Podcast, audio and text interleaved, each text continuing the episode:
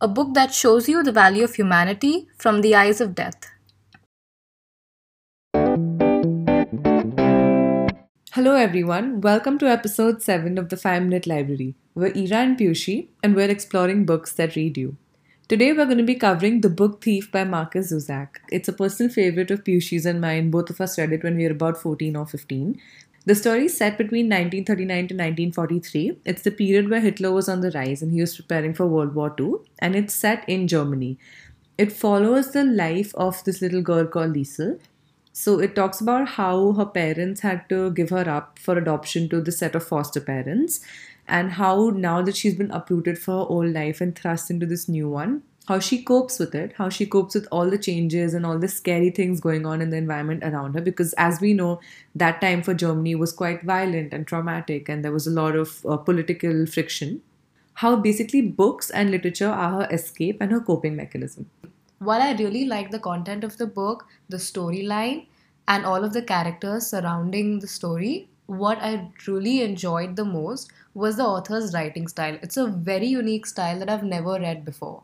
Definitely, there are so many elements that make it so unique. For example, the use of foreshadowing. You know, he creates that Hmm. suspense by mentioning something and then putting clarity upon it later on. So it's there at the back of your mind. You know it's going to happen, but then when it happens, it just takes your breath away anyway.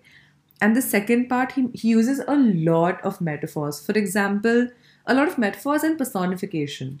Prime example being the book itself has been narrated by death personified.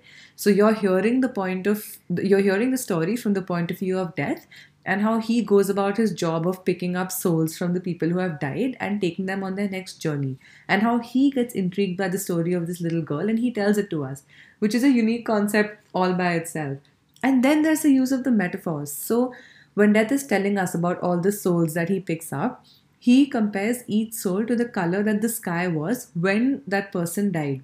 Like, I'll give you an example of the metaphors that he uses. Every time he picks up a soul from a dying person, he observes the color of the sky at that particular moment. And what this does is it helps us to understand how death is viewing that particular experience. Absolutely. Another thing that I really liked was how relatable the characters are, whether it's Death or whether it's Liesel.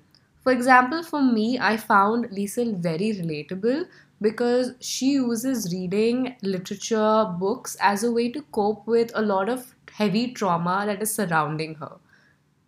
An example of this is how she becomes a book thief, which is how the title came to be, where her first book that she stole was from her own younger brother's grave.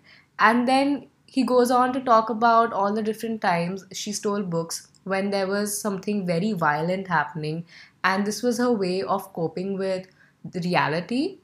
Another part of the book that I really liked there's so much mentioned about her relationship with her foster father, which I think is a very, very beautiful aspect of the book because he teaches her how to read, he teaches her how to write every single night in the basement where he would teach her letter by letter and he would observe her love for books and help her to pursue that further.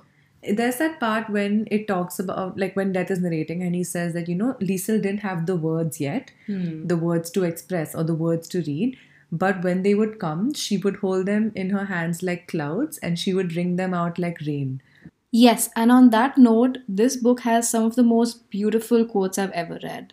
The last sentence of the book states A last note from your narrator I am haunted by humans. Yeah, I remember that quote, and I feel like if you had to summarize the atrocities that were committed during the Second World War, this is a perfect way of doing it because they were so terrible that they haunted death itself.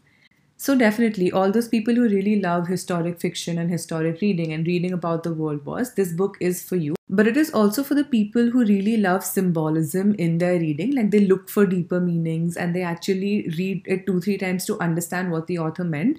And for people who use literature and books as an escape to deal with whatever's happening in their daily lives, because you'll definitely be able to relate to the characters in this book. So, if you fall into any of these categories, or if you just really want a unique reading style that you've never come across before, this book is the one for you. Personally, I recommend this book to every single person who asks me for a book recommendation. Sadly, our five minutes are up, so we'll see you in the next episode with another book. Thank you. See you in five.